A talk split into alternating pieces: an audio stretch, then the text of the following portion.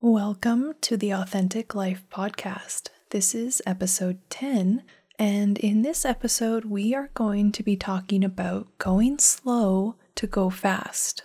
Sometimes in life, we just need to go slow first, and then we can go fast later. And I find so much these days that there's an emphasis on going fast and kind of rushing through life. You know, there's talk of Kylie Jenner is the youngest billionaire, or someone bought their first home at the age of 22, and things like that.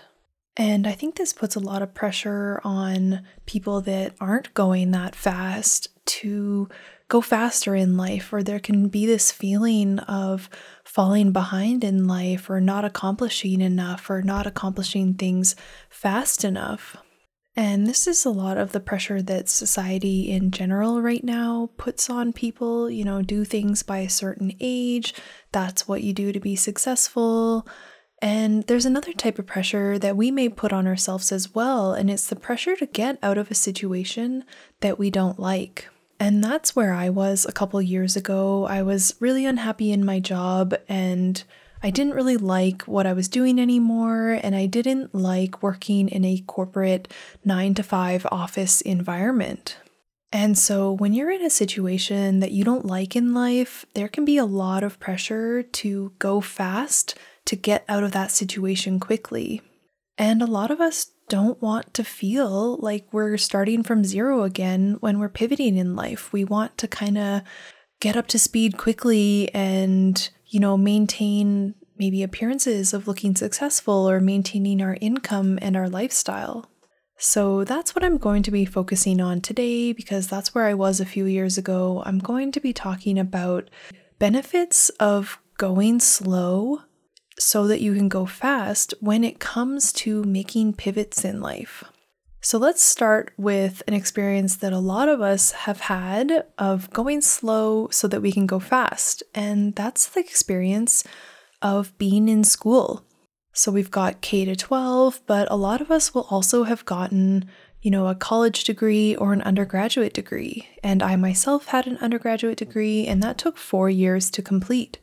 And I, at that time, I was completely okay with going slow because I hadn't really experienced going fast. You know, I hadn't entered real life. I had only been used to school up until that point.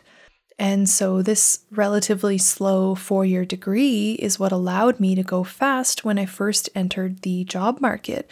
The first job that I had when I got out of school was making $60,000 a year. That's a pretty good slow to fast transition that I made at that time. However, when we fast forward about six years from there, I really started to feel like my career was no longer a fit. I felt really unhappy in what I was doing, and I had also accumulated more financial responsibilities. And I really wanted to get out of that career quickly. It really drained me, and I wanted to start making money on the side quickly because I thought that if I started making money on the side quickly, it would grow and it would one day allow me to quit my job. And I had a real sense of urgency around this time to get out of my current job. And that really guided a lot of the decisions that I made during that time. And during that time, I was really focused on going fast rather than going slow. And what happened is I ended up going slow in the long run. So when I was trying to go fast, this looked like not really taking the time to understand what my true soul's calling was, or it wasn't taking the time to explore those little whispers that I had at that time. And it's funny because at this time, I sort of had two conflicting thoughts or directions inside of me because I knew that I wanted my next career and my next step to be in the direction of my purpose.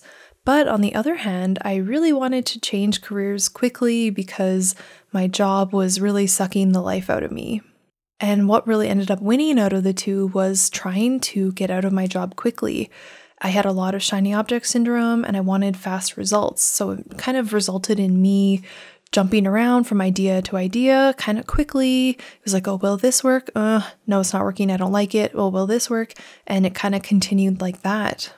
And around this time, like I said, I had a couple whispers of ideas of things that might be my path. And at the time, I had learned about coaching, and I was like, wow, coaching, that sounds like something that I could do. And I was also really into human design at the time as part of my soul searching, what's my purpose kind of path in life. And I avoided both of these because at the time I was like, those are going to take way too long. Like going through coach training is going to take way too much time. I felt that, you know, learning about this really complex system that is human design would take a really long time. And at the time, I just didn't want to wait that long. It's kind of funny looking back on it now, but that's where I was at that time. But this combination of really trying to go quick and having shiny object syndrome and avoiding, you know, the whispers that I had about doing coaching and or human design really left me feeling confused. Felt like I really lacked direction. I couldn't make decisions. And I think overall it really left me playing small. The ideas that I had felt like playing small, but they felt fast you know, going down the big coaching route or the human design route, that felt big. It did not feel like playing small, but it felt like I would be taking forever to get there. And so I went on like this for probably like three years or more, chasing quick wins and low hanging fruit, if you want to call it that, um, before I started to settle down. And when I look back on this, you can see how maybe if I had committed myself to what at the time felt like a longer path, I would have actually been well ahead had I gone down the slow path. Instead of spending three years trying to go fast, maybe I could have spent six months to a year going quote unquote slow and dedicating myself to study. And maybe I even would have started my business and had been running a side hustle, or I would have been able to quit my job and I would have been working in my business for, say, two years instead of spending three years kind of chasing all of these ideas. And when I look back on this period of time, it's really taught me that you need to be willing to commit yourself to something. And life goes by quickly. The time is going to go by regardless. So, do you want to spend it being focused on a deliberate path that's going to build a solid, deep foundation? Or do you want to spend it, you know, chasing random ideas every couple weeks, changing to a new idea? And I really think of this like have you ever bought a cheap t shirt and then the first time you put it in the wash, it comes out and it already has holes in it? And then you kind of have to go buy a new shirt. And so, what you thought was going to save you money, now you're spending even more money because you need to buy a new shirt. And that's kind of how I feel when I look back at this time of my life. I was really scattered. I put a lot of time and energy into a lot of different things, and I wasn't really going deep, you know? I had a lot of breadth, but I didn't have a lot of depth in what I was doing. I wasn't building a solid foundation in any of the things that I was doing. And another lesson that I can look back on has to do with starting my YouTube channel. And this lesson is that when you commit to yourself to something, you go slow, that over time it becomes easier, which looks like being able to go fast once you have a mastery of something. So, when I first started my channel, it didn't feel easy all the time. It didn't feel easy very often at all. It was kind of overwhelming. I felt like I didn't really know what I wanted to talk about. I had trouble choosing topics, and I was often feeling rushed when it comes to writing my scripts and then, you know, editing the videos felt like it took forever and and I just didn't know what my style was. And all of these things are totally normal when you're starting something new, and it's always going to be uncomfortable in the beginning. And so once you push through that discomfort of being a beginner and allow yourself to go slow, you gain skill, you build that foundation, and everything starts to flow. And before you know it, you're going fast. So now that I've put in the time and the repetition and I've gotten through those growing pains, producing my YouTube videos is so much easier and faster than when I first started. So I really put in the time and allowed myself to go slow, and now I can go fast. And think of your own life. You know, what is something that just flows now? You feel really competent, you feel capable, you have that solid foundation. Think back to when you first started. You might not have felt that way when you first started, and you went through a growth phase there too. And I want to leave you with one last example, and this is the example of Casey Neistat. If you don't know him, he's a pretty big YouTuber these days, and he's been in the filmmaking world for a really long time. He was someone that was relentless, and he went slow for a decade at least before he really kind of seemed to explode onto the scene. So Casey put in years and years to develop his skills and he kept working at it and he was showing up. And it wasn't really until he started his daily vlog where he vlogged every day on YouTube for 800 days in a row. And that's really when his channel started to skyrocket. That's really when a lot of people started to get to know who he was. And one of the th- takeaways there is if he hadn't gone slow in the beginning and built his foundation and developed his skills, he may not have been able to actually vlog for 800 days in a row. He may not have had the skills or the foundation to take on that type of feat. And people that have only seen the part of his journey where he blew up may be like, wow, he was like an overnight success. He grew his channel to 15 million subs in, you know, a handful of years, he's the perfect example of someone who went slow in order to go fast. And what I really take away from his example is that, you know, success is exponential. You have to keep showing up, you have to stay relentless, and you have to be okay with going what may feel like slow. And sooner than you know it, you'll be going fast.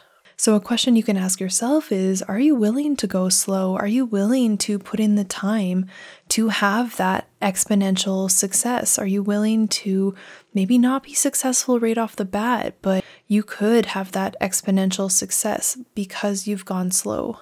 So, let's recap what I've talked about in this episode. I first reminded everyone of a time when we all were okay going slow, and that is through the schooling system. The 12 years that we spent in school really built the foundation for us to have a career. And I shared my own example of the outcomes of trying to go fast and how it ultimately ends up taking you maybe more time than it would have if you had gone the what seemed to be the slow route right from the get go. And of course, I have no regrets because I learned a lot and I can see a lot of life lessons in the path that I went on. But if you think about my scenario, and this could be where you are now too, if I had taken the what I thought was the slow road, which would be six months to a year worth of training, let's just say, I could have at the end of that first year launched a business with a really solid foundation and and it may not have taken me the basically five years that it took me to leave my nine to five job. It took me about five years from the time that I really got serious about quitting my job, figuring out what I was doing next. By the time I actually quit, it was a five year difference. And and like I said, I think this is the path that I was meant to go on. But if you want to learn from my situation and you don't want to take five years to leave your nine to five job, then maybe consider going slow so that you can go fast. And the last example was that of Casey Neistat. He was really struggling to make filmmaking work for him for probably a decade. And it wasn't until only recently that he started the idea of the daily vlog. I think he started that in 2015 and he ended it in around 2018. And by the end of 2018, his channel had completely exploded and he went slow in order to go fast. And in this case, success for him really was exponential, you know, that slow growth. And then all of a sudden, it just skyrocketed. So, I hope this episode has helped you in some way. Maybe it's given you some perspective on a path that you're considering that may seem like, oh no, that's going to be such a long road. And hopefully, it can give you that perspective that, you know, that road that seems long isn't that long. If you're thinking of doing something that'll take another year to two years, that is going to go by so quickly. Just think of the last 1 to 2 years of your life. How quickly has though has that time gone by? So, if you enjoyed this episode, I would love if you would share it with a friend that you think could also benefit from it. And if you feel like you've really gotten some value from this episode or from the podcast in general, consider leaving a review because that would really help it out as well and help it get into the ears of more people that I can help as well. So I hope you enjoyed the episode and have a good week, and I will see you in the next one.